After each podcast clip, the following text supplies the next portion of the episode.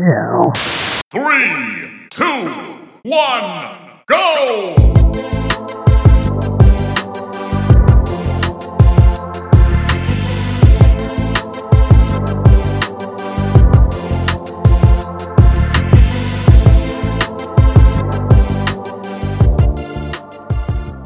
What's up, guys? Welcome to another episode of the Cool Down Time podcast. This is episode 50, and I'm your graphically impressive host of the show. I go by Marco, and I'm joined, well, I'm not really joined by anybody right now. if you've been paying attention to our official uh, Twitter and Instagram accounts, you know that uh, my longtime friend and co host of the show, Pablo, has um, welcomed new life into the world. Uh, he and his lovely wife have uh, welcomed their, their, their son into the world 12 days early. Early access, indeed. And uh, as you'd expect, Pablo's taken some time off to get acclimated and lose lots of sleep and uh, change a lot of diapers, get peed on, and all that good stuff that comes with parenthood. I'm just going to talk about some games. I've already I've already passed all that hard stuff. I'm onto the you know the the, the three nager phase with my daughter. So, um, but congrats to him and his wife. I'm I'm really excited for him. Uh, the baby's doing great so far, from what I've heard. But um, you know the show must go on. So um, before you skip this episode, don't worry. Pablo is still going to be here, not just in spirit, but also um, he is going to be checking in later on in the show for our checkpoint chat. So you will get to hear Pablo's soft, velvety, chaotic voice in all its glory. Uh, so don't you worry. Um, but in the meantime, thanks for checking out this episode. And also, um, thank you for your patience. You know, uh, uh, because his baby came a little early, we were um, supposed to record an episode um, last week, but things changed pretty drastically, obviously, and we didn't get a chance to do one. So I'm sorry for missing a week, but uh, we appreciate your patience and obviously all the kind words and uh, the likes that we got from some of you uh, in support of my boy here uh, having his baby. So, um, we're going to keep going, man. We're going to keep rocking, and uh, this episode's going to be a fun one. I'm going to be covering loadouts and hit points uh, by my lonesome, but don't worry. You know me. I'm going to make it entertaining. You ain't got to worry about that. I'm a little, you know, I'm a little extra, and I'm a little something wrong with me in the head, but it's cool. Uh, so I'll, make it fun, and then uh, later on in the show, uh, Pablo's going to jump back in and um, get started with our checkpoint chat, which is a pretty fun one. Uh, it's a sequel to a checkpoint chat we've done in the past called "Games That Define Us." And uh, that one's going to be pretty cool. It's uh, we're picking five additional games that um, you know help shape and mold who we are as gamers, and uh, what what kind of helps shape our taste in games, our favorite games, the, the games that kind of suck, the games we're a little embarrassed to say we like. So you, you're definitely gonna. Some of y'all are gonna check me for some of my picks. I know, I know it's gonna happen, but it's all right. So uh, stick with us, and, and I think you'll enjoy this episode for sure. Uh, if you do like what you hear, give our podcast a sub. Uh, we drop new episodes weekly on Apple Podcasts and Spotify and all the other popular streaming apps you love. We're, we're there when you need us, so you got no reason to not subscribe unless you hate children. All right, if you hate kids, if you if you hate Pablo's kid, then don't subscribe to the show. We don't want you anyway. But if you like if you if you love Pablo, if you support healthy, happy families, you need to subscribe to our show, or else I'm just going to guilt trip you. It's that simple. I'm petty like that. I, I was forged in the fires of Mount Petty to say that to you today. All right. I told you something's wrong with me. Uh, you could also uh, follow us on Instagram at Cooldown Time Podcast or Twitter at Cooldown Time Pod to stay connected with your boys in between episodes. Um, but let's go ahead and get this started off with uh, loadouts. All systems nominal. Loadouts ready. All right. So um, for me, I have been. Um, I've been playing two games. Um, number one is I have uh, I've actually finished Elden Ring, guys. Uh, first time I ever finished any kind of Souls-like game ever. Um, historically, never been a big fan of those types of games. Never really liked the challenge. Never wanted that kind of challenge. Um, but you know, as we talked about in episodes past, uh, me and Pablo, that is, um, Elden Ring just hit different for me. Um, I know that the topic of Elden Ring is a bit exhausted right now, so I'm not going to spend too much time talking about it. But I will say that I've really, really enjoyed um, the experience that I was given. Uh, 93 hours I put into this one. Um, incredible time, unforgettable moments, amazing achievements, and and you know just memorable battles. Everything that I really didn't think would ever resonate with me as a non Souls, you know, Elden Ring lover or admirer of any kind. I got pleasantly surprised, man, and this turned out to be um, the kind of game that made me have to look at my all-time greatest games list um, on my Google Docs or, or Google spreadsheet and go, hmm, is this a top 10 game for me? Um, now, I will say, me and Pablo are going to have a uh, review episode. Uh, we were actually, you know, hoping to, you know, knock a few of those out um, before he went out, um, you know, on, on, on paternity leave with his uh, his son. Uh, we didn't get a chance to, but we will do a deeper dive into uh, reviewing Elden Ring. But I will say, um, what an experience, man! Um, it has some flaws, um, particularly when it comes to I would say performance, um, certainly multiplayer. I think that is uh, almost objectively not good. Um, I would say some of the late game balancing is a little out of whack at times. Um, it's one of those games where you realize, oh, I kind of have to farm in order to beat this game.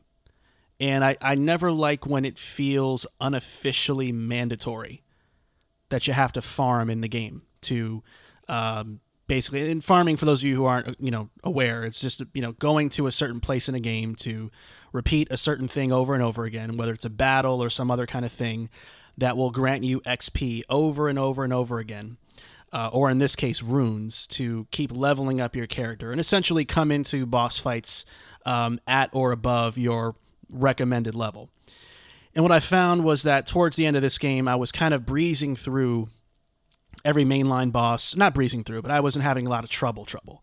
Um, and most of the you know the side bosses and stuff like that were not much problem for me up until the last two or three, and all of a sudden I just felt like I was not doing anything. Any like I was just getting little slivers of damage, and I'm like, okay, is level is level 131 not enough, my boy? Like what what is this? Um, so I, I basically refused to farm. I'm like, I'm not going to do that. I'd, I'd never do that in a game unless it's like a Destiny kind of like loot cave thing where it's more fun than anything. Um, and I just decided to go ahead and get some co-op help and and grind it out and hope that some random could uh, kind of carry me through the last few boss fights. And thankfully, I was able to find some people that could help.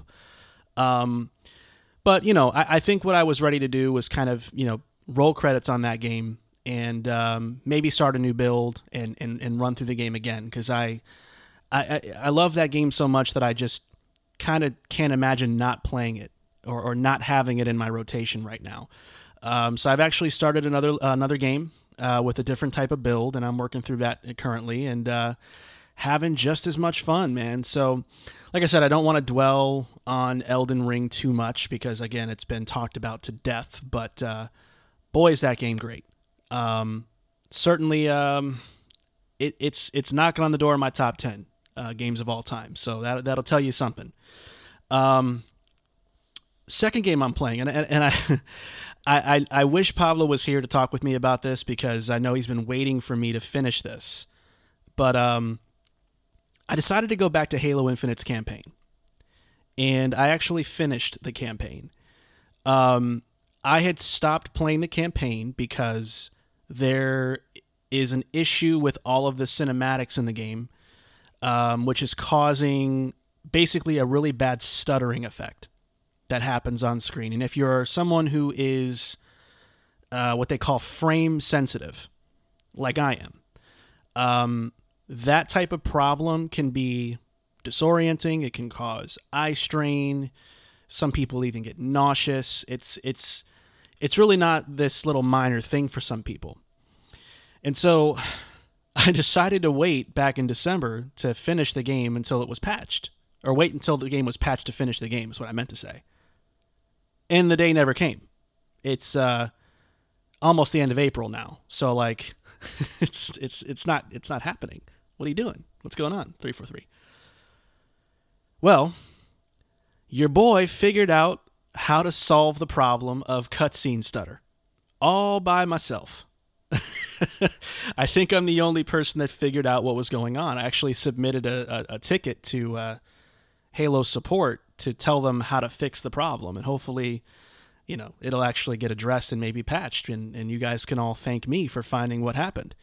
But um, nevertheless, uh, it would take too much time to explain how I figured it out. That's not what you guys care about. Um, the campaign itself, man, I said it a few episodes ago when we were talking about Halo, um, the TV series. And I'm going to say it again. It is an extremely weird time to be a Halo fan. It really, really is. On one hand, it it's great. On the other hand, it's thoroughly disappointing. And that just seems to be the case with all things Halo right now. Halo Infinite's gameplay, the gunplay, the, the, the core combat, the gameplay loop, if you shall. I, I hate that term, but we'll say it here for lack of a better term. It's A1. It's the best Halo has ever felt, controlled, moved.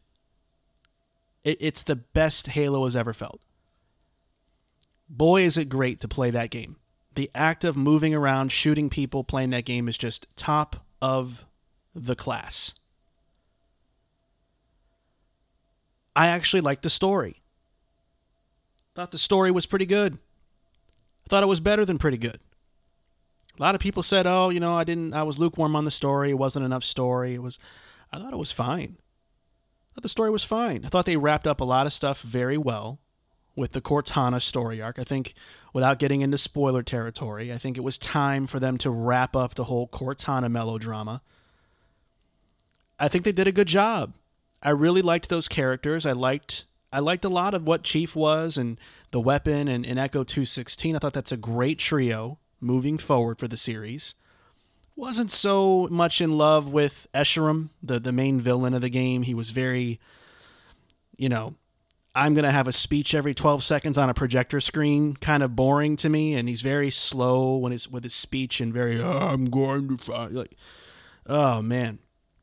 That was a little much for me. But I thought the story was fine. My biggest problem with that game is the campaign design itself. I'm going to be in the minority when I say this, and I know it, and I'm I'm I'm okay with that. I think the open world design for Halo isn't the best. I know that's not popular. I know people love the transition into open world, and even in the beginning, I did too.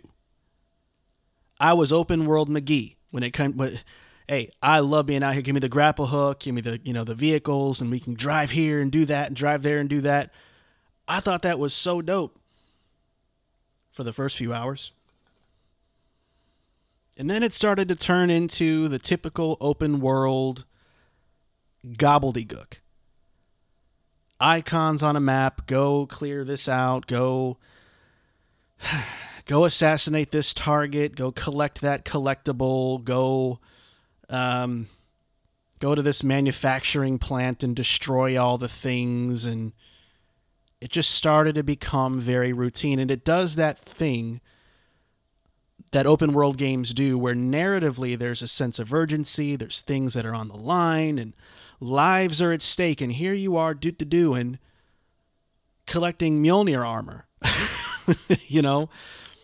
And so I think in a lot of ways 343 sort of failed to justify the purpose narratively of being in that open world and and really making it make sense from a storytelling standpoint. It's great from a gameplay standpoint to be able to go here, go there at your leisure but that sense of urgency that the narrative is trying to, you know, pummel down your, your, your throat is is a bit lost in the doldrums of just kind of wandering around and taking out these little clusters of enemies here and there and you know collecting this and collecting that and oh there's a target over there. And it's just very la da if that makes any sense. Later on in the game things start to get linear again. And and again i'm in the minority here but i actually liked when it got linear. I felt like that was when the game felt the most focused to me. It felt like everything was more intentional. However, boy, did that level design suck. Everything was the same metallic walls and, you know, automatic opening doors, and it was just sort of very mundane looking stuff. A lot of the awe and wonder that we've seen in previous Halos in terms of level design, and 343's always been pretty bad at this, to be honest this is probably the worst of the worst. It was a lot of metallic facilities, you know, and it just wasn't very inspiring to navigate. The campaign structure, when it got linear, was bad. Lot of cut corners. Go here and do this thing four times in four different places across the map so that you can pr- progress the story and do the big thing. And then once you do the big thing, then you got to do three more little things to do the big thing that comes up after that. You know, and it's very, very formulaic like that. Wasn't a fan. Some of the later missions were glorified firefight modes or horde modes. And it all just felt very, very um, like that's where the game kind of struggled in development. Like they really had to sort of cut a lot of content and just make things more compact and confined, but keep it feeling like it was interesting. It reminded me a lot of Halo 2's development, where you can tell, okay, you guys kind of got me in this spot a little too long here doing the same thing. Is that because you guys don't have anything else? Did you not build out enough of this area? Why am I still here in this position? And a lot of that holds true in the campaign. So I, by the time it was over, and adding on some really disappointing boss fights, which I thought were pretty weak overall. I just kind of found myself going eh to the campaign. Again, I like the story. And generally speaking, I think the open world from a gameplay standpoint was was getting a bit drab too soon. But it, things just sort of fell apart for me. And I, I, I walked away from that going, wow, I, I really kind of only liked the story about this game. Everything else was just all right. And and once again we're in this position with another Halo where you just kind of walk away going that was all right. Oh, the single player's all right, and multiplayer uh, is all right. And I'm just tired of Halo being in that all right kind of status. And we'll get into that more in, in hit points in a second. But very lukewarm on the campaign. Um, very lukewarm on Halo Infinite as a whole in terms of its entire product, single player and multiplayer. Just a weird state of, of, of, of Halo right now. The TV show sucks. This campaign is is hovering around mediocrity, and it's like, man, this is this is Microsoft's tentpole pr- franchise. I promise I'm going to get off my soapbox, but while everybody's sitting here championing Game Pass, Game Pass, how awesome is Game Pass? How awesome is Game Pass? So awesome, so awesome. And it is, guys, but when this is what you're doing to your most important franchise you have, and it's struggling to emerge out of mediocrity, that's a problem. So I get it. Everyone's high on Microsoft right now. Everyone's very, very high on Xbox. As well, they should be. But Halo, man, we'll get into what they're working on the multiplayer side uh, in just a bit. But this campaign was kind of just, uh, eh. And I expected better. With that being said, guys, let's go ahead and move on into the next segment of the show, which is our news segment called Hit Points. For breaking news, rumors, and booty juice, it's time for Hit Points. Let me get a sip of my sparkling water here. I'm doing a lot of talking, my guys. I'm going to be raspy as hell. I'm going to sound like Ja Rule by the time I'm done recording this. If you guys don't know who that is, it's a rapper. He does the hip hops. Anyways, let's move on. we have five news items in our hit points this week. Starting with uh, news item number one On the four year anniversary of God of War 2018, Cory Barlog shared a brief update regarding the state of its highly anticipated sequel, God of War Ragnarok. Barlog stated that God of War Ragnarok's production is going well, but more gameplay footage isn't ready to be shown off just yet. He stated, quote, "We are perfectionists. Everyone is tightening up the graphics on level 3." End quote. Before promising that the game would resurface as soon as humanly possible, which of course has led many to speculate that Ragnarok is in fact destined for a 2023 delay. So, the big question here, folks, is, is how is all this looking, right? Where is God of War Ragnarok? Where is it? What is it? Why is it? When is it? What's all the is it's of this game? and um, here's what I have to say I want to play this game when it is done. I think I speak for very many gamers out there when I say that a little tired of playing new games that come out unfinished, unpatched, with noticeable glaring issues, bugs, and balancing issues, and the whole nine. So, as far as I'm concerned, don't show me anything. I think this is the right move, guys.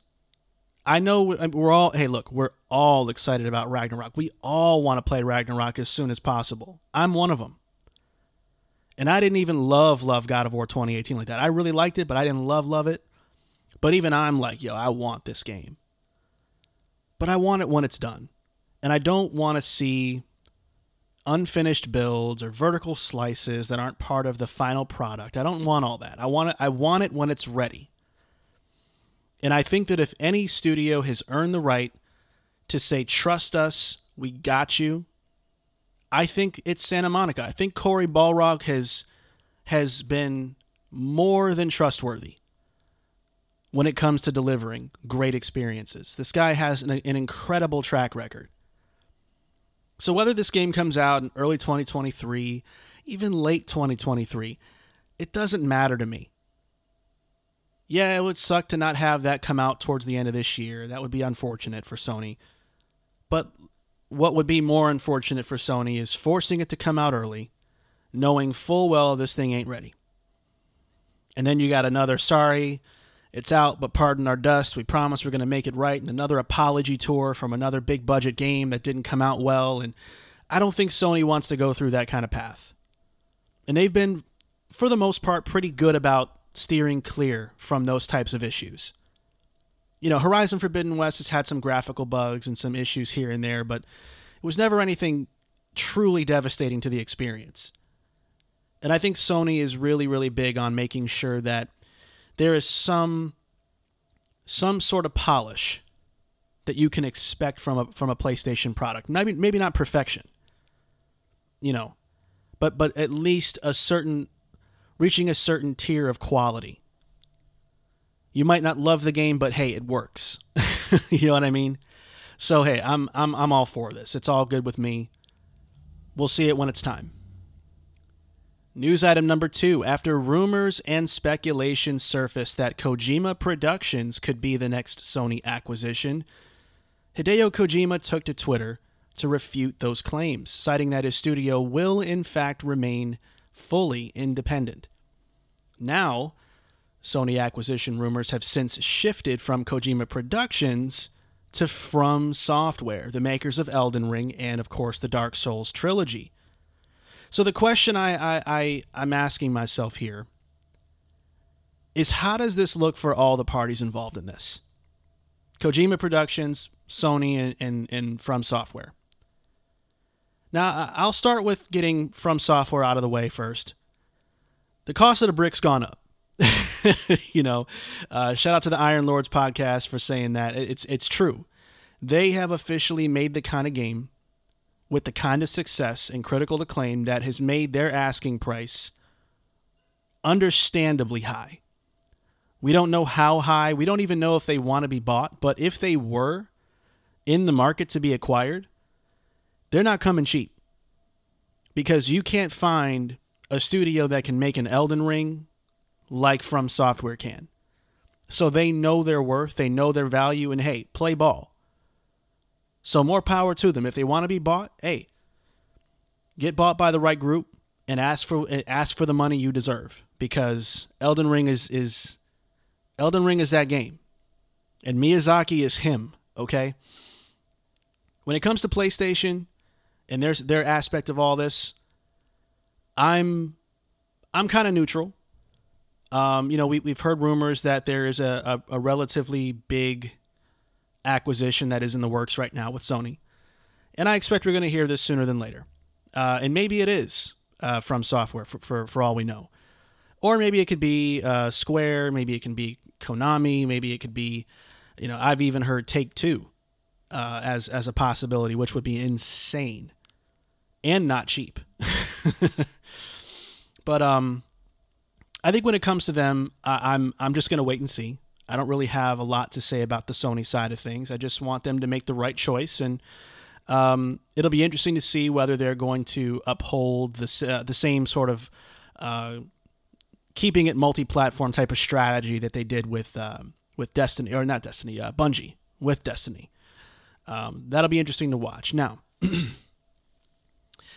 I got some things to say about Kojima Productions, you guys. It's gonna get a little. It's gonna get a little spicy. It's got to get a little spicy. I'm not really. Uh, I'm not really all that high on Kojima right now. I don't really like what's going on there. It's rubbing me the wrong way. If I'm Kojima Productions, if I'm Hideo Kojima, I would be pounding on the door of Sony to say, please buy us. I'm begging Sony. If I'm Kojima, I'm taking off my cool looking shades and putting down my cool Twitter account and I'm I'm I'm I'm coming in there humble with a humble voice. Uh will you buy me? Now let me tell you why. Kojima Productions is for the streets. This it's one thing to call yourself independent.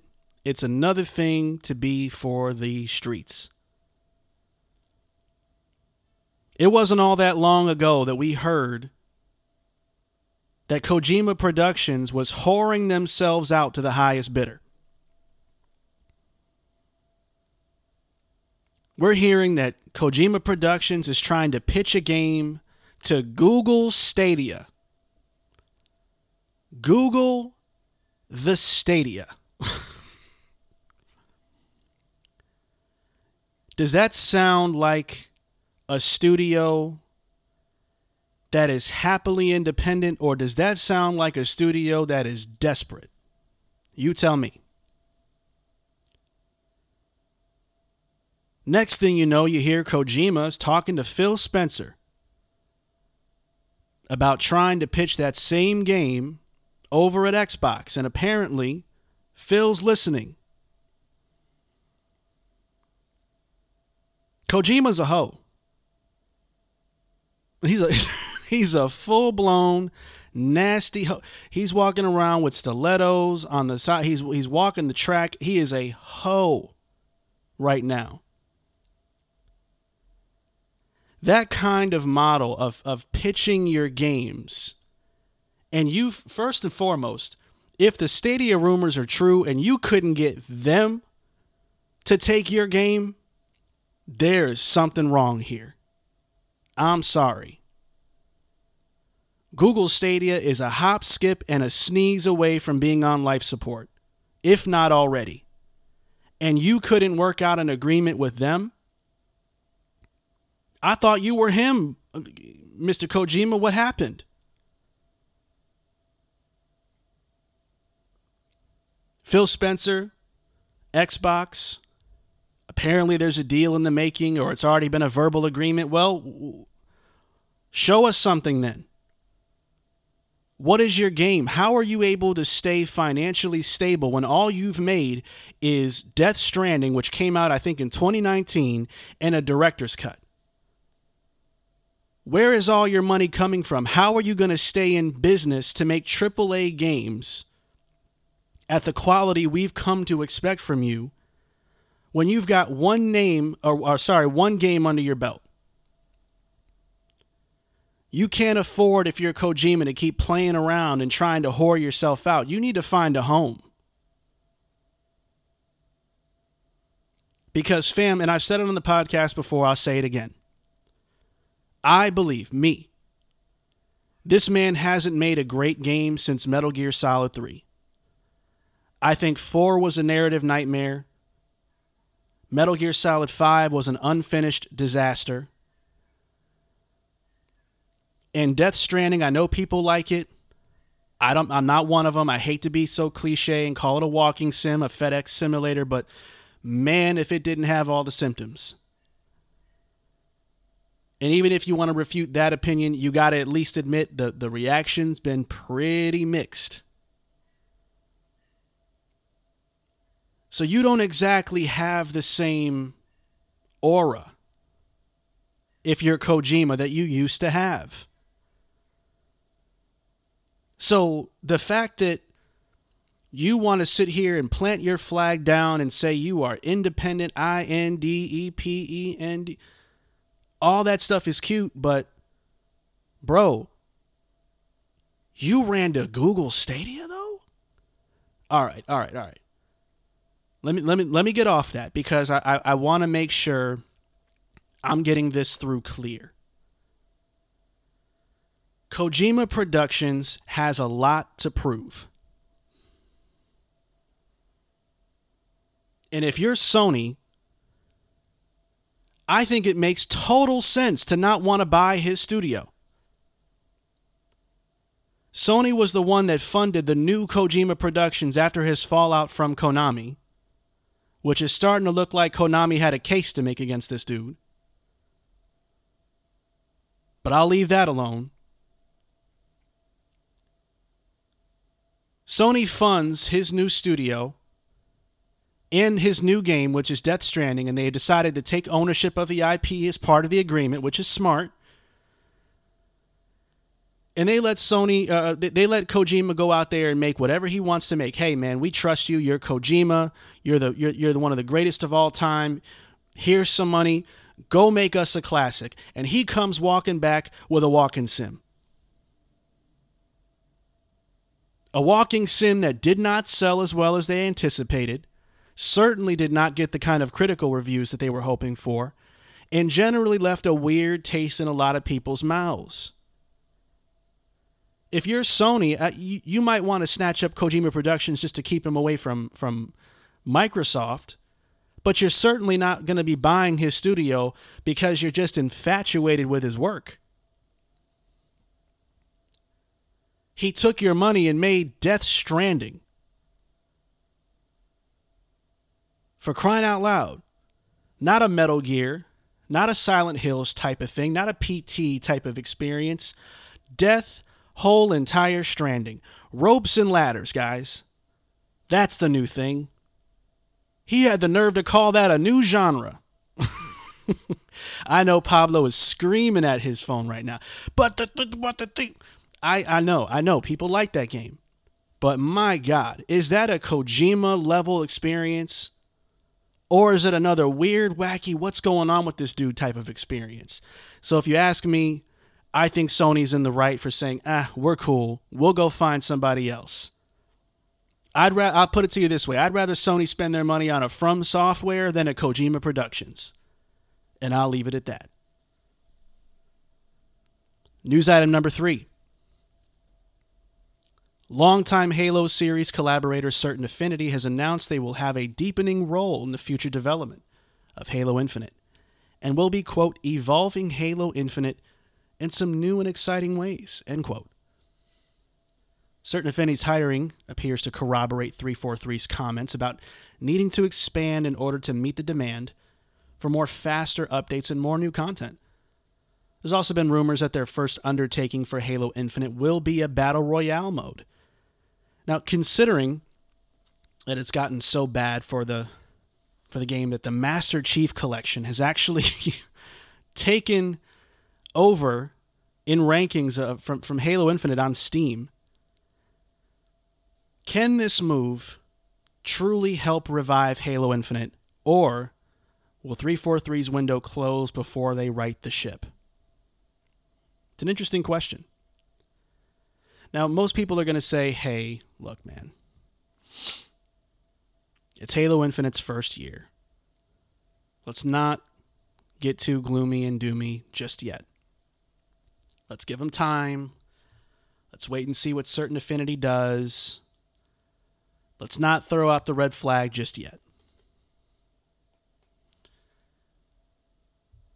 I agree in theory. But I think the situation is a little different because this is Halo we're talking about. If you're asking me whether I think that Halo Infinite can rebound from what's been a very turbulent time on the multiplayer side, I think it is possible. I think they can usher back in a decent audience that will stick around and play Halo Infinite multiplayer semi routinely. But that is going to be very hard to do. We're in a new landscape, guys, where the Fortnites of the world, the Warzones of the world, the Apex Legends of the world, the Destinies of the world have proven and in some ways learned the hard way themselves that your first impression is the most important impression.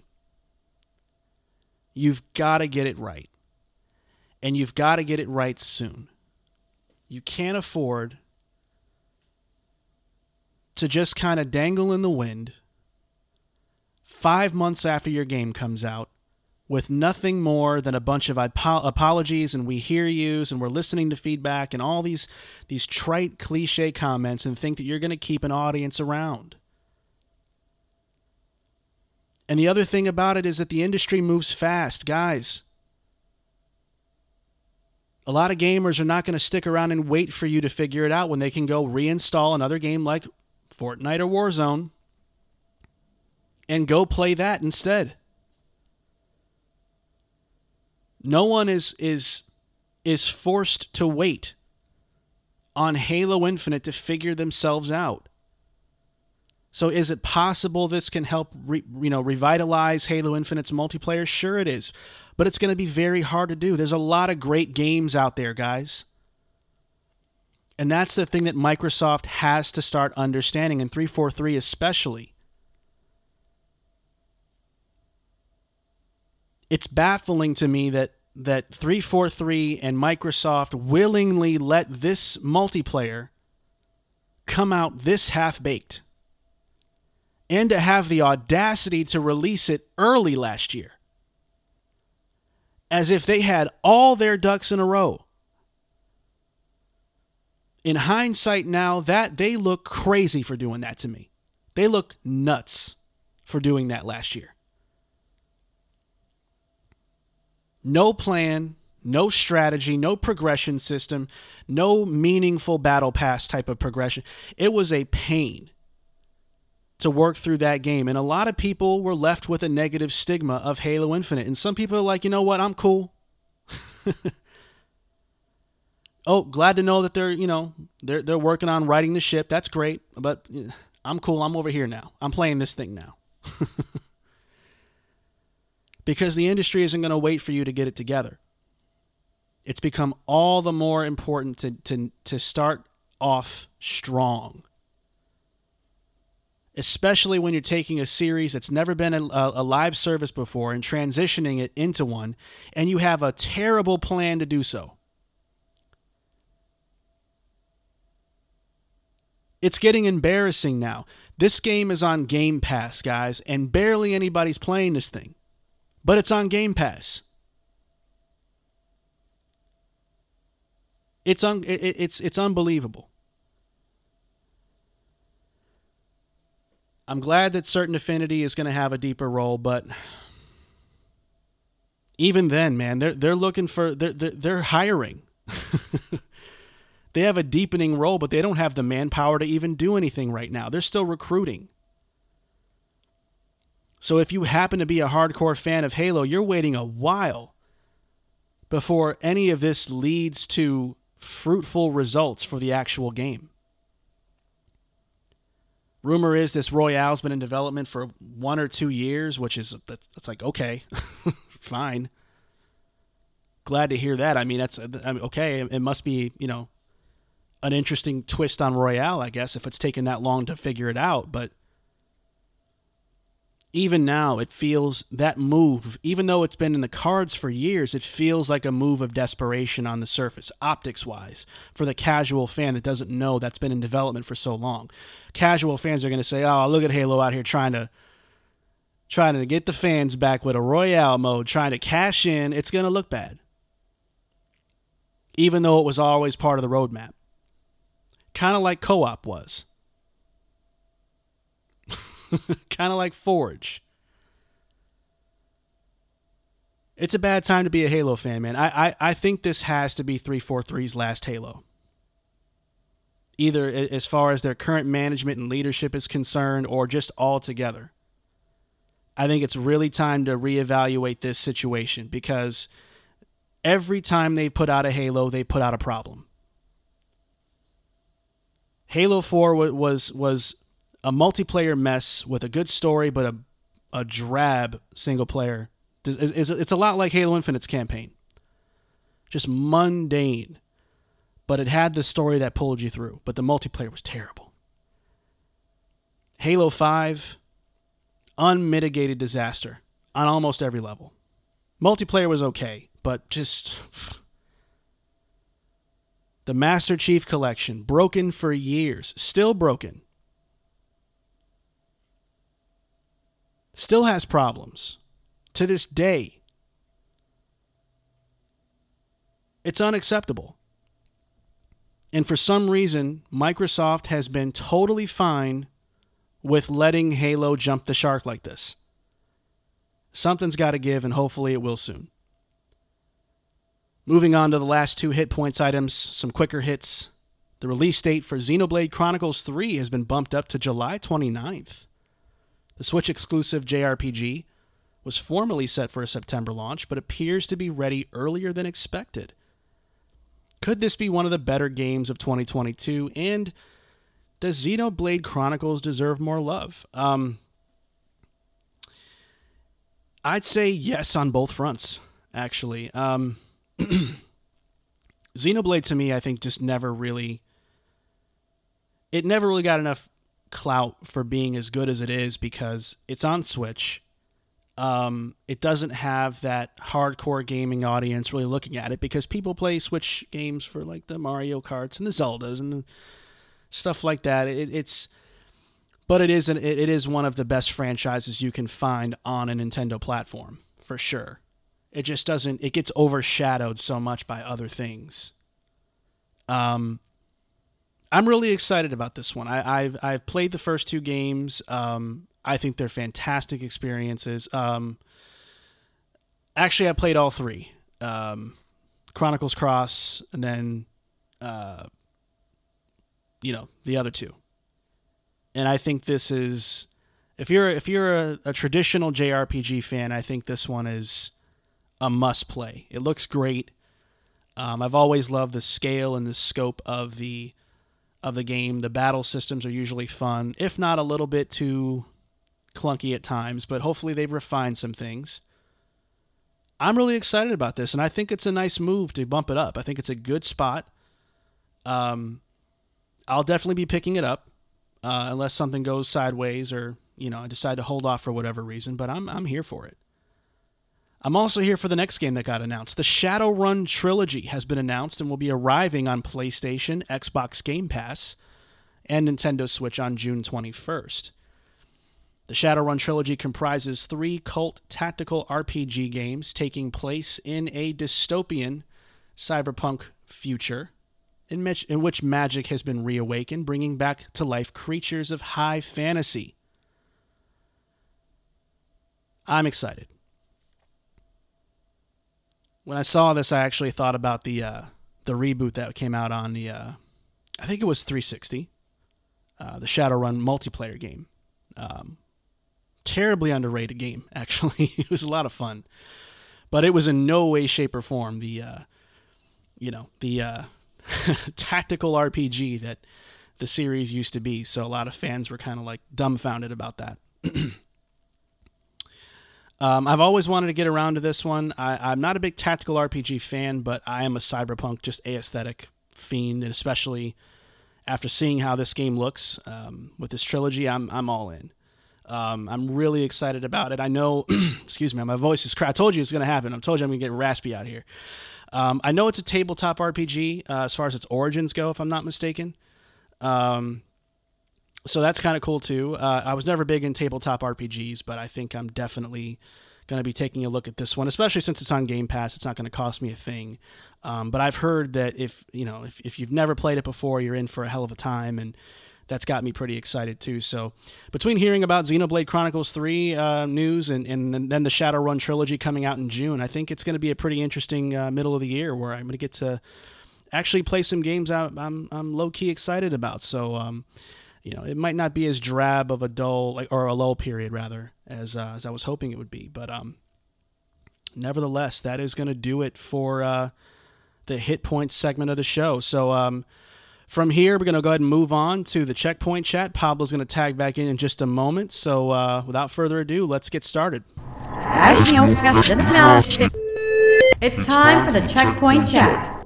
All right, so for our checkpoint chat, uh, we decided to uh, tap into one of the segments that we did kind of towards the beginning of our uh, run as the Cool Down Time podcast. That was pretty fun. Uh, and decided to bring it back uh, for the sequel uh, that you never asked for and that is going to be five more games that define us. And, and, by us, I mean not just me. So um, tagging back in Pablo for this one. Pablo, welcome to the show. Uh, glad to have you back. Glad to be uh, back. Let's talk about games that matter to us. How about that? Yeah, let's do that. Just so everybody knows, I don't know if we were being cute or not, but episode five is the original five games that define us, and we were probably being cute. Look at the numbers. Look cute. at the numbers, man. We just cute. numbers, Mason. Um, yeah, so what we're going to do is uh, basically just go round robin. Uh, and we picked five games uh, from our history uh, as gamers that we feel have kind of helped shape and define who we are as gamers, or maybe even beyond that in some respects as well. Um, key thing, uh, much like what we said the first time we did this in episode five, as Pablo said, um, these games are not always necessarily the best games of the best sometimes these games are just kind of mediocre or just you know little milestones or, or important marks in our history that, that might not be the greatest games ever so if you hear us say some games that make you go what uh, it's not that we think these games are like the greatest of all time it's just that they have a special uh, place uh, in our hearts as uh, as as gamers. So uh, just just just important to keep that in mind because uh, I got one or two that'll make y'all go like, why, why though? Yeah, I probably um, got like one or two as so, well.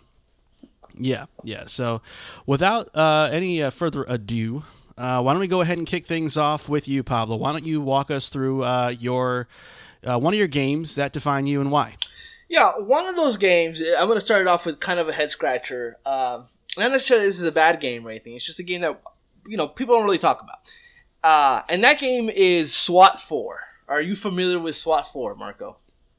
I think I've heard you talk about yeah. it, but I have not played it. Yeah, I mean, SWAT 4 is basically like the basis of what uh, Rainbow Six games turned out to be. Where, like, they're single player games, but you do have a crew of people that you kind of, uh, you know, move around in certain areas of the map to try and kind of get the best possible outcome uh, situation, right? So in this one, you're obviously playing SWAT member. Uh, you're playing a, a commander of a SWAT team, and look, this game is important to me because this game kind of changed the way I saw what first person shooters could be outside of the Halos and the Dooms. Because this comes out like right after uh, the Halo. As a matter of fact, this came out like a year after Halo 2 or maybe a little later. Is this uh, the PC only game yeah. from Ken Levine? It's not Ken Levine. It is Irrational Games, but it's not Ken Levine. Irrational. Yeah, okay. It is Irrational Games. Uh, and re- honestly, dude, I, I, this game really kind of, even now, I, I tend to go back. I, I, I, I bought it in games, uh, GOG. Um, I bought it a couple years ago, and every once in a while, my PC, I go back and I play it. It's just, it, it it's actually really, it holds up still. I believe it, it still holds up because it's not fast paced, fast paced Twitch shooting. It's basically just you kind of, you know, uh, really uh, strategizing as to how you're going to do it, and it's like an ambiance to it. And it's funny because this is the developers that do Bioshock, and they do ambiance really well. Like there's a tension in the air throughout the entire kind of uh, level where you're you're, you're trying to uh, free some hostages. They do a really good job, and really what what this game did for me, it kind of just recontextualized a genre in a way that I thought was basically just shoot them up and and, and, and, and move on, right? This is this is Yeah. not that. You can go out an entire game without shooting anybody. Really, if you wanted to, without you personally shooting your weapon, you can have your uh, your um, you know your other people shoot. It, it- just it really does a really good job with with ambiance and then just gameplay and really just making this genre of first person shooter uh, and making it something else. Like it's really cool that they even in the smack dab in the middle of the uh, the renaissance of, of first person shooters because now they're on consoles. They stuck to their guns, haha. Uh, but they really Ah. did it in a way that isn't just. It just isn't just kind of like more SWAT one or two or three. They really made this the best possible version of this game, uh, and it really is just one hell of a game. I, I love this game to death, and every time I play a Rainbow Six game, like Rainbow Six Vegas, which I love, it, I always just want to go play SWAT four because even then with Rainbow Six two Vegas two and all those other games, I feel SWAT Yeah. four did it better. I was going to bring up Rainbow Six and even Ghost Recon as Yeah. two. I I guess those would be comparable, but Yeah. what do you think? What do you think sets SWAT? Because I forgot to mention at the top of this, like we don't know what we both picked right, for yeah. this, so I'm, that's why I'm kind of asking questions here. But like, what what do you think SWAT Four does, or maybe even you know for its time that either inspired some of Ubisoft's games, or maybe kind of evolved some things past Yeah. where those games were at the time? just the core uh, i think the core of the game itself just kind of how you play the game but what sets swat, afar- uh, SWAT 4 apart from the other games is there's actually a really interesting story being told uh, with your your guy. There's not it's not like meta or anything crazy but you know there is this kind of police kind of thing happening with with your protagonists and and, and your other people that you really get to know even though they're through dockets some voiced but if you lose them, they can die in, in the game, and you lose that person in the game, and so it feels uh, uh, there's an attachment to your to your crew members that are that is unlike the other Rainbow Six games. Which yes, there's like Rainbow Six Vegas. There's a, a more specific kind of story being told, and these characters are known well uh, are known throughout. But the problem there is just um, it it it just there's there's there's something to be said about being first and doing it the best. And the core concept of Ubisoft games, specifically with Rainbow Six Three and then uh, Rainbow Six New Vegas, those are really the, the the concept of those games are really from what SWAT has done before. So yeah, Gotcha. One more question before we move on. This is a yes, no, or maybe. If someone were to go on and see that game on uh, on the, on the on GOG or wherever, would you recommend they play it in 2022? yeah, I do because it's it graphically it doesn't look great, sure, but I think that Of it course. definitely is a game that still holds up mechanically. Yeah. Okay. Mm-hmm. Nice. All right. Cool, man. So I'll go ahead and tag in next with my pick. Um, so interestingly enough, um, I think we both went back and listened to um, the episode that we did uh, the first time around for this segment, uh, just to kind of you know jog our memories a little bit. And uh, I remember, you know, you're you talked a lot about Mario being kind of your your first exposure to video games, and I uh, for a while I was trying to remember like do I even remember what the first game I ever saw was? And for a while I I, I, kind of saw the game in my head, but I couldn't remember what it was called, and I finally remembered it. Um, so I'm gonna actually use that as my pick here.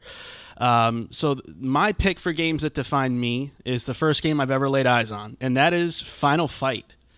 Um, Final Fight is the uh, it is a beat 'em up uh, brawler. I just kind of knocked my microphone a little bit. Uh, it's a, it's like a beat 'em up brawler, uh, side scroller. It, it's a lot like Streets of Rage and, and kind of like that River City Rampage kind of you know vibe or whatever.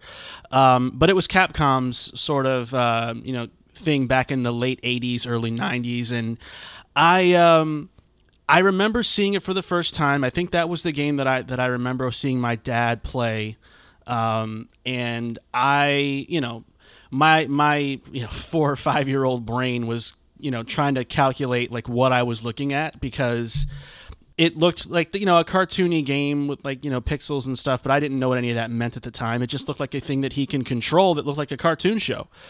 Um, so I was um, I was just sort of like in that like marveling at the game kind of thing and, and and like oh wow my dad is doing things on this on this thing he's like you know this controller thing that is like moving the character so it was kind of like that revelation of oh this is a video game um, and it was a really interesting one. I think you know, looking at it now, all these years later, and you know, thinking about that game's impact. I mean, it's it's one of those games that is brought up in the history of gaming, but it's not one of like the most decorated you know franchises of all time. I just thought it was a cool looking game. Um, you know, just kind of picking some muscular dude and going out and just beating up on these like you know 80s looking street thugs and and, and saving the girl.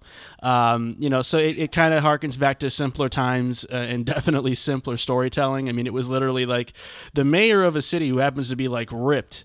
Uh, his daughter was like his daughter's kidnapped by this like you know weird group of thugs that look like the Nasty Boys from uh, WCW, and um, you know, and of course she's hot. She's got like a red dress and, and huge boobs and all that. And he's Red like, "Oh no, my daughter!" And uh, so he decides to take his shirt off and go fight. Um, and that is the premise of the game. And some other like you know white dude is like, "Your daughter's taken. Oh, I gotta go help you out," because he was obviously trying to smash. But like it that was kind of it and uh you know and, and obviously my five-year-old brain didn't know any of that but it was just like a really really uh interesting it's one of those like Your interesting time capsule knew- games of, of its era Knew something about that just subconsciously. i mean it it, it, defined me it, it it shaped and molded me um you know taught me what to look for in women If you ain't got a red dress, Marco ain't want nothing to do with your ass. I don't want nothing to do with you. I ain't gonna take my shirt off for you. um, but no, um, you know, I don't have much to say about the game itself or any of the nuances of it. It's not one of those games uh, for me. It was just one of those like you know, this is video games uh, kind of moments. Uh, you know, the first time I ever had one, so it, it has a, a special place in in my personal history as a result. So yeah, Final Fight, first time I ever saw a video game. Yeah, when we do these lists, you I kind of get caught up in the trying, not trying to be different, but trying to find games that in my kind of like rolodex of my mind, to find games that I I I, I still kind of uh, harken back to, whether emotionally or when I'm playing other games. But then there's something as simple as just saying Halo Two, and that's my next game. Ha- Halo Two you know, really, uh, if SWAT 4 kind of changed the way I thought about shooters, Halo 2 definitely changed the way I played them. Because it was, th- when you play Halo 1, Halo 1 was definitely one of the first games that were on console, if not the first game, the first, the first first person shooter on consoles that played well. Uh, and Halo 2 taking that to that next level, it was kind of like an incredible incredible time playing the campaign. I loved it, but that's not really why the game defined me. It, it, it defines me because of the multiplayer. Like I remember very vividly, and obviously this wasn't that long ago, but I remember very vividly going into a friend's barbershop at 2 a.m. He had just gotten married, and his father-in-law literally gave him a barbershop uh, in order to kind of maintain his daughter, whatever. He was a barber. And we would, so responsibly, newlywed, we would go around 2 a.m. in the morning to his barbershop and bring our TVs, our Xboxes, and just play till like 8 in the morning till when he had opened the barbershop and just play Halo, uh, like local uh, co op. And then obviously playing online. You know, the first Halo game you couldn't play online through the Xbox. That wasn't a possibility till later on. Well, not really, till Master Chief Collection came out. You could play it on PC later, but uh, but anyway, Halo 2 was that first time where you playing online, you're like, holy shit, like I'm playing with uh, like you know the whole dream of I'm playing with people, mom, I'm playing with people from Asia, like that kind of stuff. That's kind of where I remember that being the most prevalent for me, and it really kind of changed the way I. I mean, every time I play a shooter and it has a multiplayer aspect, I'm constantly, consistently comparing it to Halo experience, and whether or not that's totally fair, or whether or not you know I can love other games that are not Halo Online, which you know of course I can. But when a game is very much trying to do what Halo does, it is very evident, very obvious, and they never do a good job. You know, it, it, Halo is very onto its own. It's very specific, uh, and yeah, i i Halo Online multiplayer really kind of changed. Just everything for me uh, going forward. Like you know, if a game had a multiplayer aspect, like, is this the next Halo? Everything was, is this the next Halo Two? Is this the next Halo Two? That moment in time trying to recreate, uh, and you know, it's it's it's one hell of a time, and, and you know, with Master Chief Collection, you can always go back and play it, and it still hits fucking hard. It's it's amazing. So yeah, Halo Two is is that next on my list. And just the coolness of Master Chief, just con- the continued coolness. Oh, yeah, of, yeah, of, yeah. Of, of the Chief, just that incredible protagonist and, and kind of him being the him becoming and evolving the the the, the, the head or the mascot uh, of of Halo of, of Xbox really started with Halo, was but, say, but evolved definitely at a Halo Two, where that was like the game, man. I remember, I remember people lining up for that game. I remember that being that that game being like. It, that game kind of leaked into like every other uh, every other aspect of your life in terms of like you watching TV, watching the news, you saw shit everywhere. It's, it's yeah, Halo Two was was was definitely unique in its way. There's one thing that took the world by storm more than Halo did back in the day. It is the next game on my. Well, it wasn't the game, but it was the it was the the person uh, the game was about. Yeah. uh, which is the next game on my list. I'm gonna stick my neck out at the risk of severe embarrassment. severe embarrassment, but I'm gonna own my past. I'm gonna keep it real. And if you guys, if this changes how y'all feel about me, it is what it is. But the second game uh, that defines me is Michael Jackson's Moonwalk. Oh man. I have to be honest, Pablo. You know from our Yep. childhood days, my me and my family, and really, you know, my grow my upbringing uh, in New York, Buffalo to be exact. We uh, were all big Michael Jackson fans. Yeah. Uh, Like we love Michael. Like when Thriller came out, like we would all we, we all gathered around and watched it. When um his the the Moonwalker movie came out, where the Smooth Criminal song came out, like that was everything to us back in the day. They were like mini movies. yeah, they all were. So Even the one with I Chris was Tucker. Michael. Chris, Chris. No, Chris, calm down, Chris. um, I was a Michael Jackson fan when I was younger. There's a lot of people that were. Yeah, so I hey, we're the- all in therapy. We're all in therapy together over that, right? Like you know, we know what we know what became of the man, what we learned about him. But when we were kids, we all loved Michael. We just didn't know that he kind of loved us too. Um, Oh no. so, game comes out based on the movie Michael Jackson's Moonwalker, and it's an arcade game. And I see it for the first time in a, in a, a department store called Hills And back in like, Buffalo. Come on. And I said, "Mom, Mama, can I get a quarter?" I kicked that machine and I flicked the coin in from all the way across, Oh, like the yeah. like the you know Like I didn't do any of that. Like but um, I was amazed because I had never seen, and I I might be wrong, but I don't think there had ever been at that era a video game based on a musician like that. Yeah. I had never heard of that before. So the fact that I'm not only controlling Michael Jackson, but I'm out here saving, you know, making sure Annie's okay, you know, and um, and you could turn into the robot that you, that he turns into in the movie. That was fire to me. Yeah. You know, and it had like four player co op, and each of the Michaels had like a different color, like suit from Smooth Criminal. One had the default white, one had like black with red trim. He was looking clean. Yeah. The socks were all done up and everything. It was incredible stuff. So I had to play it, but it was only in arcades. But they ended up making a version for uh, Sega Genesis that was a totally different game than the one that was in arcades. yeah, but yeah. it was the same kind of theme, I guess. But it was just 2D side scroller, where the other one was like more of a top down thing. Um, but it was it was it was kind of dope, man. I, I I went on YouTube for some like you know like confirmation bias that it wasn't like a, a bad game and there were there's a lot of content creators that are like retro gamers that that actually give that game a lot of credit like it was pretty clever how they utilized Michael's dance moves and you know doing all his signature stuff in music videos to like defeat enemies and, and, and find Annie's and you know make sure she's okay. Like it was just dope. He could turn into a car. Like Michael's turning into vehicles, guys.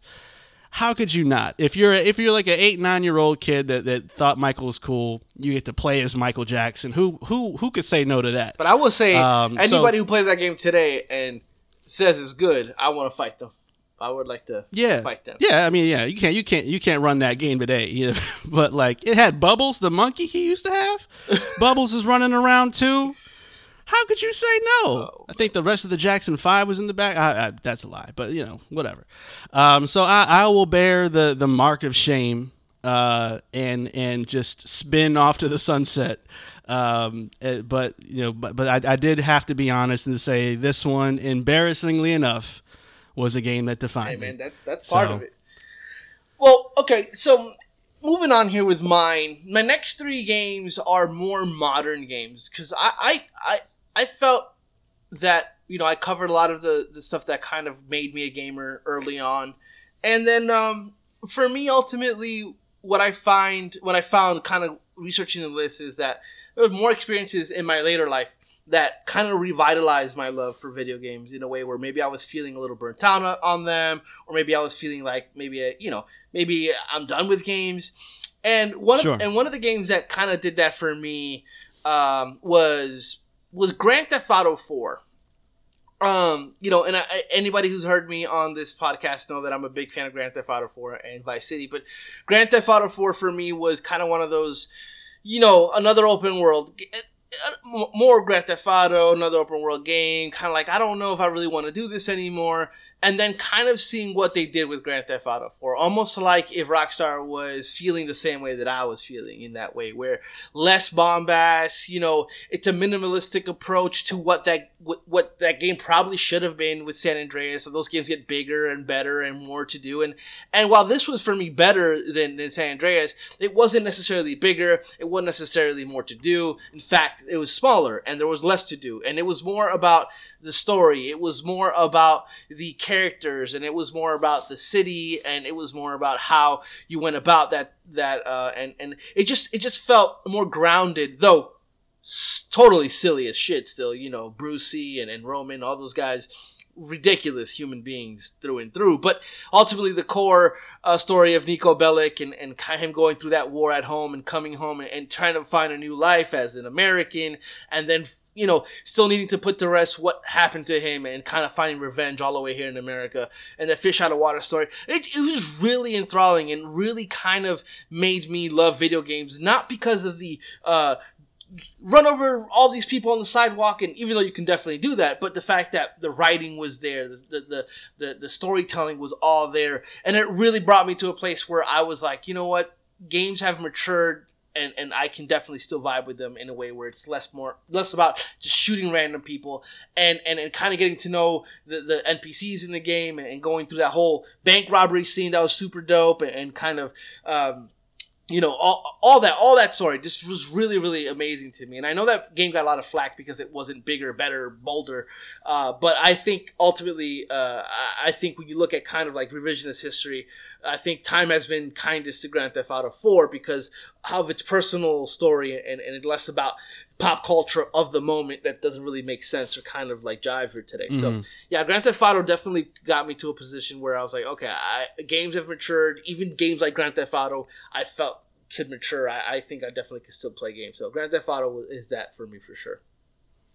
Plus, um, the DLC, the Ballad of Oh, Tony Ballad and Lost in the Tony. Damned were, were really, really good stuff. And yeah, and, and that's in its own thing where like that really brought forth what what DLC can be because it was mostly just a whole different game. Like Ballad of Gay Tony uh, was like a 20 hour experience and Lost in the Dam was about the same. And it was an entire different game with entire different characters that those games could have probably most likely been the next Grand Theft Auto. And, and the fact that they did that. Yeah. And then that carries over to Red Dead Redemption with Red Dead Redemption and um, the, the, the, the zombie one. I forgot what that's called. Uh, and, and it's weird because they haven't. oh, I don't remember. Yeah, it's cool. It's weird because they haven't gone back to that. Um, you know, it, it worked so well, but I Grand Theft Auto Five didn't have hasn't had that. I know they've focused on line stuff. Uh, and Yeah. and and Grand and then Red Red Dead Redemption Two that doesn't have that either. So it's weird that that was so amazing and so kind of groundbreaking, and they kind of went away from it completely. But yeah, Yeah, I mean, if uh, to me, I think if GTA 4 wasn't GTA 4, I don't know how GTA would would hang in the modern era because Yeah. it had to evolve past where it was in the PS2 days. yeah, So, and it did.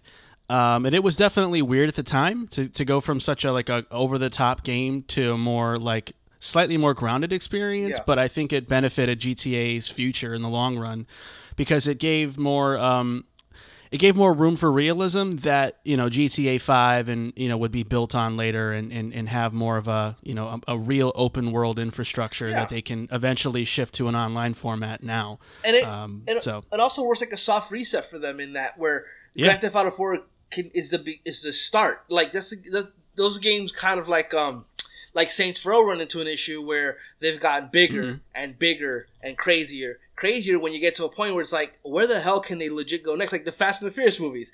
Like that movie was about racing in movie one, and now they're talking about going to space. Like they're Grand Theft Auto 4 kind of worked as a soft reset for them where they, they, they took it down back to basics and now they can grow from there again if they wanted to do that. Yep, mm-hmm. indeed.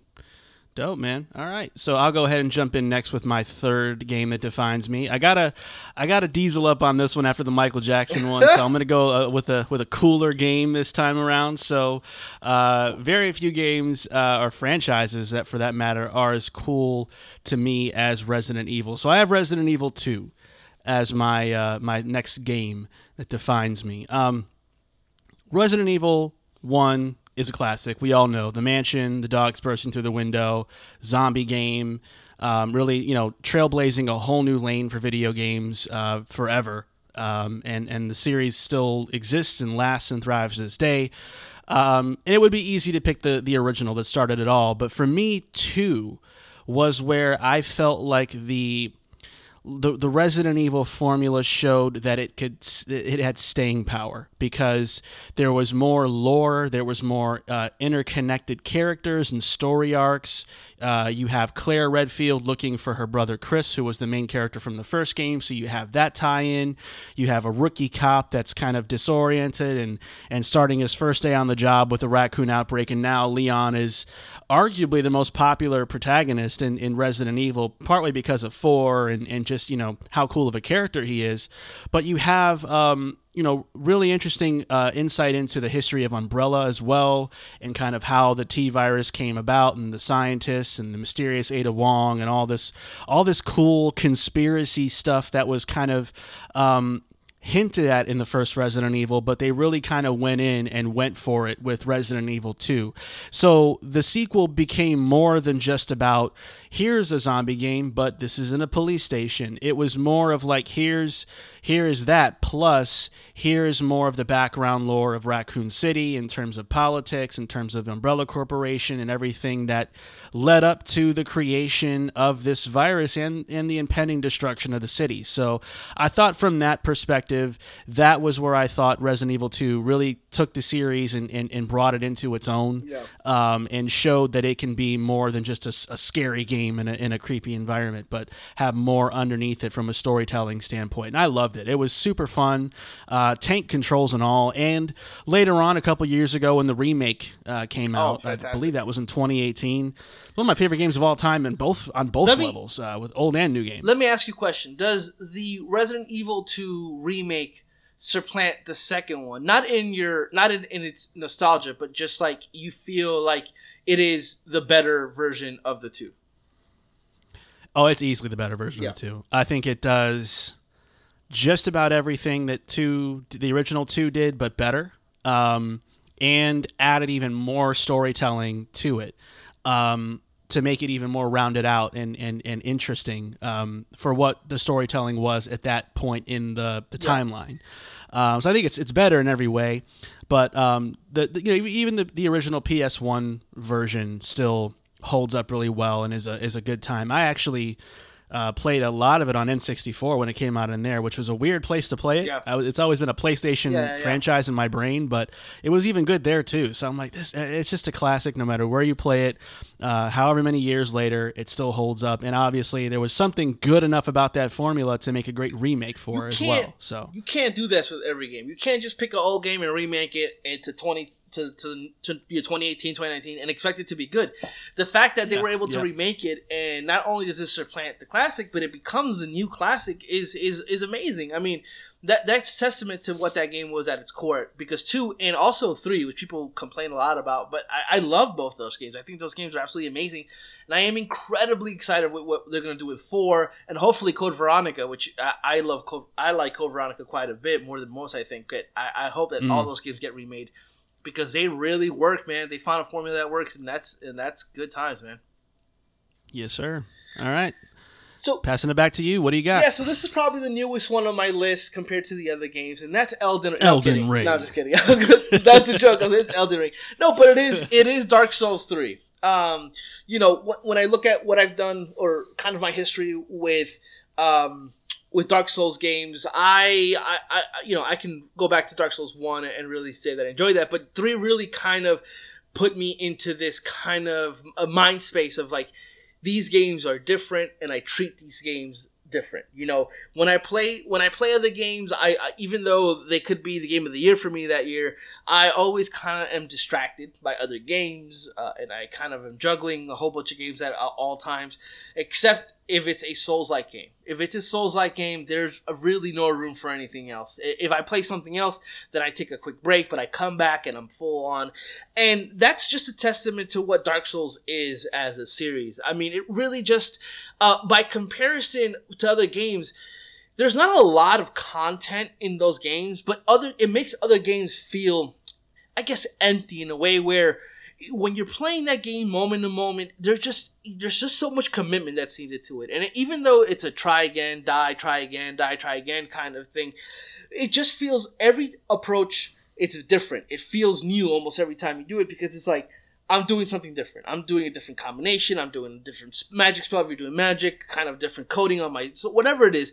All these things come into play. And when I play other games, when I play other action adventure games, when I played like the the, the, the, the demo recently of Strangers in Paradise, where they're so clearly trying to evoke and be a Dark Souls like, it just they, there's no comparison. Every like there's a whole bunch of Dark Souls like games out there, even asymmetrical games like Death's Door that try that try to bring that forward there's nothing that compares to Dark Souls games. And for me, when I played Dark Souls 3 after that, it was it, I can remember the time I was where I really remember Dark Souls 3 clicking for me and it's like not wanting to play any other games ever again because of the fact that I, how much I was enjoying my time, how how committed I felt to it. And maybe I have a touch of ADHD if that and this You game said a touch.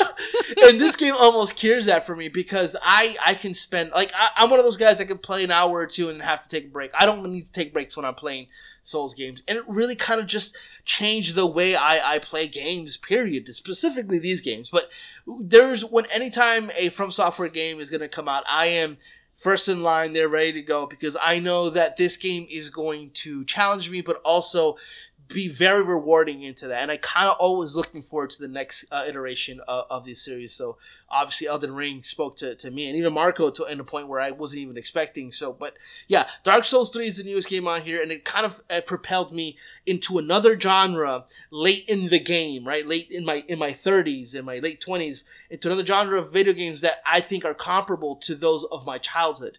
Like, you know, I I think that when I think about a, a- a Mario game, a Zelda game, I think the pillars for me is like the Mario likes, the Zelda likes, the Dark Souls likes. Those are like the three pillars for me now in terms of playing those kind of games and, and really enjoying those those games. Yeah. So that's that's my number Gotcha. four. Not bad, and it's uh, hopefully it's still in your top ten uh, by the time you're uh, finished with Elden Ring. But, Yeah, um, we'll see. I mean, don't know, man. I will see. I mean, I, I, there's I, don't, it wouldn't be too crazy to have two Dark Souls like games on, on my top ten list, but again, these are, these are games more that define you, less games about being the best games of all time. But if Dark Souls three was what got Oh, yeah, me into yeah. Elden Ring, ultimately, I'm okay with Elden Ring supplanting it as like the quintessential Dark Souls experience. But yeah, we'll see. Got you. Cool. All right. So my fourth uh, game that defined me. We're going to the wrestling world. We're going back to the squared circle again. Um, in our first, uh, you know, segment for this um, last year, I, I kind of made No Mercy and honorable mention. I did too. Yeah. Um, I'm not. I'm not gonna. I'm not gonna. You know, retread that one again. I'm gonna keep it original here, but I am gonna pick WCW NWO uh, Revenge for N64. Um, interestingly enough, I well, maybe it's not interesting, but it's probably not. I, I wasn't. I wasn't a big you know N- Nintendo guy at that at that time. So I would have never have mentally associated having a Nintendo platform would be the best avenue to play great wrestling games um, at, at that stage of, of my life. So I was kind of stuck with, um, and you were there around that time, like the, the WWF War Zones of the Yeah. world for the PlayStation 1, even the WWF Attitude uh, from Acclaim. And um, they were fine. Fine. It was okay, but it wasn't. Actually, they were good because they weren't. We, we still haven't seen. We still haven't seen a great uh, wrestling game yet. Yeah, yeah. So it you know it, it was all you knew. So it was like, oh, this is dope. But there was obviously better out there, and um, I remember. You know, we would go to a grocery store out here, Winn Dixie, um, you know, and, and there'd be a magazine section. And every month, these magazines would talk about this WCW versus NWO Revenge uh, game. And I, I really never watched a lot of WCW. I was always interested in it from afar, but I never really got into it because I was more of a WWF guy at the time. But it was so dope seeing like these screenshots in the magazine of like Booker T and and like that looked like the NWO there. It looks like Hogan. Oh, uh, there, there's there's that Sting guy I don't know too much about. So it was kind of an eye opener, uh, not only about the game but about WCW as a brand as well. Um, and I finally got around to it um, when I when I did eventually get a, a an N64 for wrestling games pr- predominantly. Um, I played it unfortunately kind of after I played um, No Mercy, Mercy. but I um but in a lot of ways I think Revenge was in, in, in some respects a more fun experience for its time even though it wasn't a it didn't end up being the better of the two in terms of like wrestling. Um but the roster was insan- uh, insanity at the time. Like it was just it was everybody. Um and uh, I I thought that was so cool because like I said the games that we were playing for WWF only had like 8 or 10 people tops and like you know one or two hidden characters and that was it and this this one had every single person. You know everybody looked super blocky and ugly but at, you know again it was like it was more of like being impressed with just the sheer scope of that game for its time. Um, and so i was always there was always like um, this this like mystique to that game that I you know from from not being able to play it myself um, from afar that I was always you know captivated about. And then when I finally got a chance to play it you know uh, sometime later I'm like yeah yeah this was pretty I awesome also, so I also don't think that WCW NWO Revenge is like leaps and bounds better than No Mercy. I think that when you not look, really no when you look at kind of like the best wrestling games of all time, I think that the the three that always get thrown around are no are obviously No Mercy, WCW, NWO, Revenge, and maybe Here Comes the Pain or even W uh, 2K like 2K14 is like like lauded or Fire Pro Wrestling maybe people like that one a Mhm. lot. But um, yeah, I, I I think when you look at one and two, it's always those two games. I, I, at least I think so because I, I remember that game being very good as well.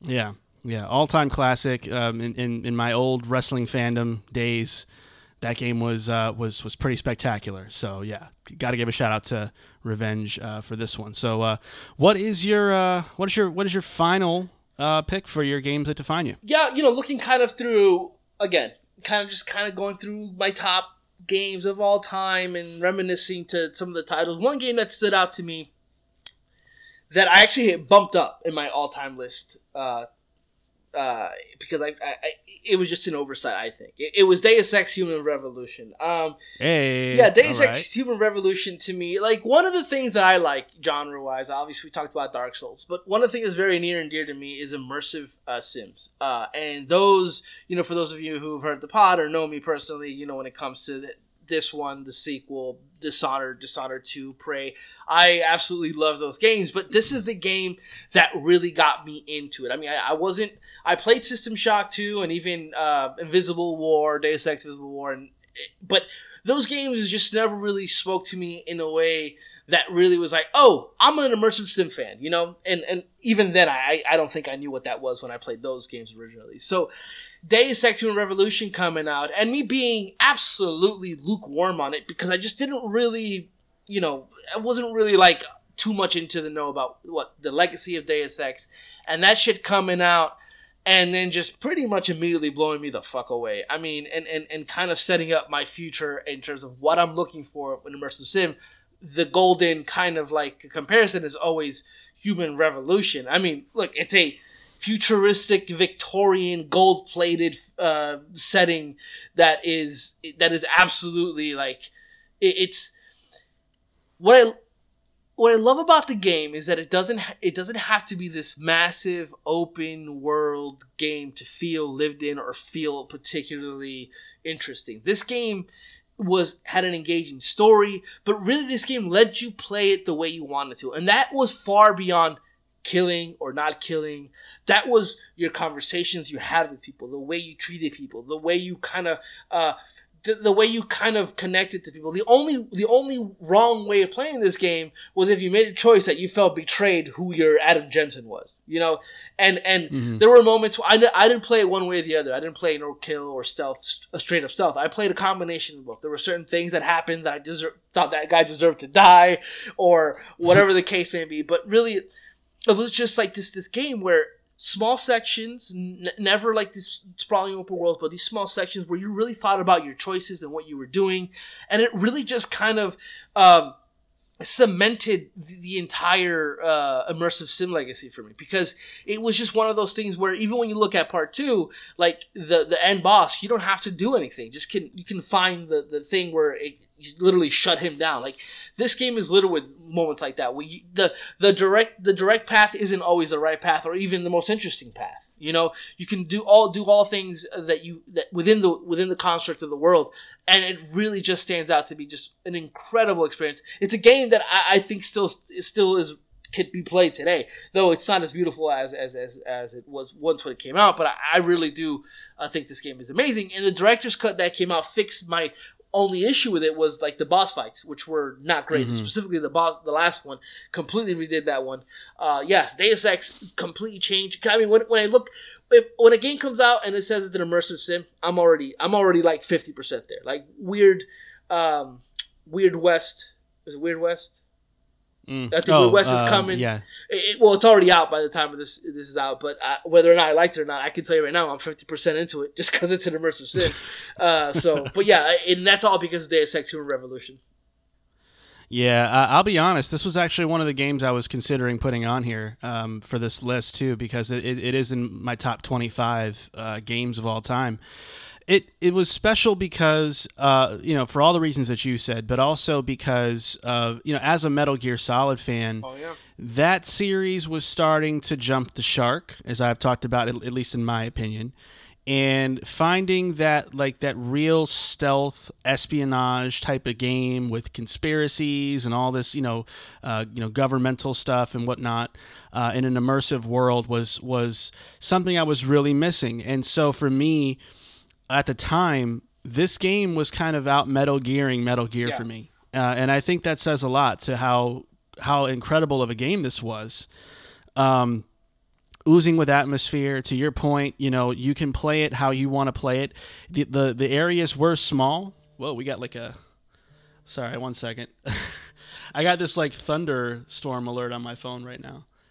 Um, that's weird. It's Florida. We yesterday, we're- last we're- night we had a, we're like right now. two tornado warnings. Yeah, I just got. I think that's what this was or something. Anyways, um, it for the pod, man. I, even if you got a tornado swirling outside, you got to finish this episode.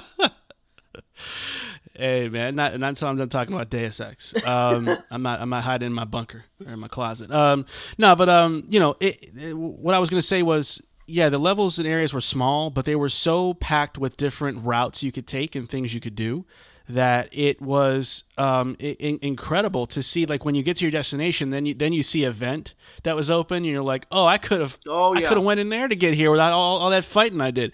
So it was one of those games that encouraged you to go back and replay the game again to, to try a different path to get to the destination you were going to. And for its time, that was just so much fun. So yeah, I'm, I'm with you. That's a that's a hell of a game, and it's definitely one of the best I've ever played too. So. All right, my uh, my fifth and final uh, game that defined me from uh, at least this uh, this iteration of, uh, of of the segment is uh, going to go out to Devil May Cry. So, Devil May Cry to me um, was kind of a revelation because of the because of two things really. um, from an from a gameplay standpoint, Devil May Cry was the most stylish game I had ever seen in my life. Slashing an enemy up in the air with a sword, and while they're up in the air, shooting them with your guns, and they're just kind of hanging in hanging in the air doing that.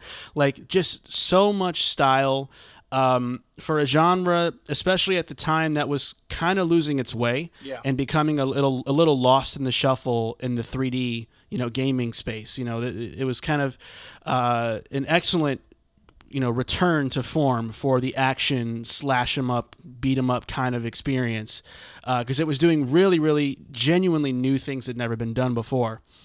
Um, but to me the real reason why the game defined me was because of dante as a character.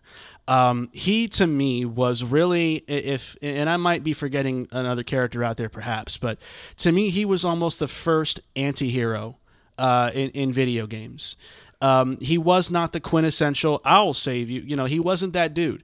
He was he was he was witty. He was sarcastic. He had jokes for everybody. He had quips for days. Dare I say weeks? Um, he was. How about months? He he all months? he all I, I might I might even throw a month in there. But he was um he was that guy, man. He was just the epitome of cool. Uh, the cool poses, the cut scenes were all super stylish as well. Uh, he's just kind of kicking his feet up in his little dingy, you know, Devil May Cry uh, agency thing, and, and somebody pulls up asking about, you know, blah blah blah, his father and whatever. Um, and and he's just like this most nonchalant douchebag that you would ever see. And but at the same time, he has this this interesting family lore of being kind of a half demon because his father Sparda was smashing these humans, and and him and his brother were. I don't know how they worked out the logistics of that, but they smashed, and you know they Dante and his brother Virgil were born, uh, but his brother Virgil got caught up in some stuff, and you know he was for all intents and purposes dead. But then you got this Nello Angelo uh, guy that's like kind of you know watching you uh, as you're playing the game and then eventually jumps in to interject and fight you but then like doesn't kill you and kind of like escapes and you're like what the hell is this dude lot about? And then you yeah. find out later on that it's actually virgil and that set the tone for a lot of the story arcs that you'd see in like uh, devil may cry 3 which was the devil may cry 1 and then obviously uh, dmc uh, 4 and 5 you know just the continuation of dante's story. I always felt like those Um, games always wanted to kind of go back to that those twists and turns, and I don't feel Mm-hmm. like any of them ever really do a great job of them. As eh, well, no not really I, I think Five's twist was kind of cool, but you saw it coming from like 900 miles away. But I thought it was. I thought if you were like like me, who wasn't really didn't know too much of it, knew a little bit of it. When I saw that happen, I was like, oh shit! And I'm sure you probably saw Mm-hmm. that from like this is yeah. Yeah, yeah. But, you know, again, for its time, especially as, you know, you're getting used to the PS2 era, it's it's the, like the first year or so of, of that of that console's life. And you're getting games like that, you're like, oh my god, gaming is about to really, really evolve, and it did. And Dante is one of the most influential characters now in all of gaming. He has inspired a lot of new character, you know, archetypes that we've seen since then. Um, so it's a little hard to go back to the original Devil May Cry and go, wow, you know, this is I've never seen anything like this because you have since then. Um, but but so much has been inspired by his character and that game um, that it has made gaming better, and it it definitely re uh, made me reevaluate my standards of excellence for action games and and storytelling um, because of all the novel things that game and, and the series did, uh, despite the rocky moments that franchise has had over the years. Yeah. So, yeah, me- that's my, uh, my, a my my fifth one. Do you think that that game, the first one specifically, would benefit from a Resident Evil 2 kind of remake? Or are there too many games that, like Platinum Games, Bayonetta, whatever, that might make it seem a little redundant or a little too similar? Or is the story worth it being told again with a remake for 2022? I don't know. I don't think they really need to remake this one, to be honest. I think it, it, it was what it was, and it's there if you want to play it. But I think what Devil May Cry as an IP needs now is a is a stable future. Um, and I don't think that going back and reaching back into the past is going to necessarily help that too much. I think they just need to build off of where they left off with five Which is good. and hopefully put a game out soon because you want to keep that momentum going and it's been a few years so i, I, I hope they will not let this IP drop off again. But um, it is. Uh, I, I, think it's better if they just work on sequels and just kind of build from where they they brought people back in and with five um, and, and, and see how that goes from there. But still, in all, um, you know, if you're into retro games and you want to try it out and kind of see where a lot of games were inspired uh, from, uh, this yeah. is the one to play for Yeah, sure. For sure. Yep. All right, so I think that's going to do it uh, for our five more games that define us, Checkpoint Chat. Uh, if you enjoyed this and enjoyed the rest of our episode, please be sure to subscribe to our show. We upload new episodes weekly. Everywhere you want to stream us, we're there. So be sure to sub to us to get uh, those notifications when we uh, post our new episodes. You can also follow us on Instagram at Cooldown Time Podcast or Twitter at Cooldown Time Pod to stay connected with your boys in between episodes if you'd like. Until next time, that's going to do it for Pablo and myself. Uh, happy gaming, and we will see you next week.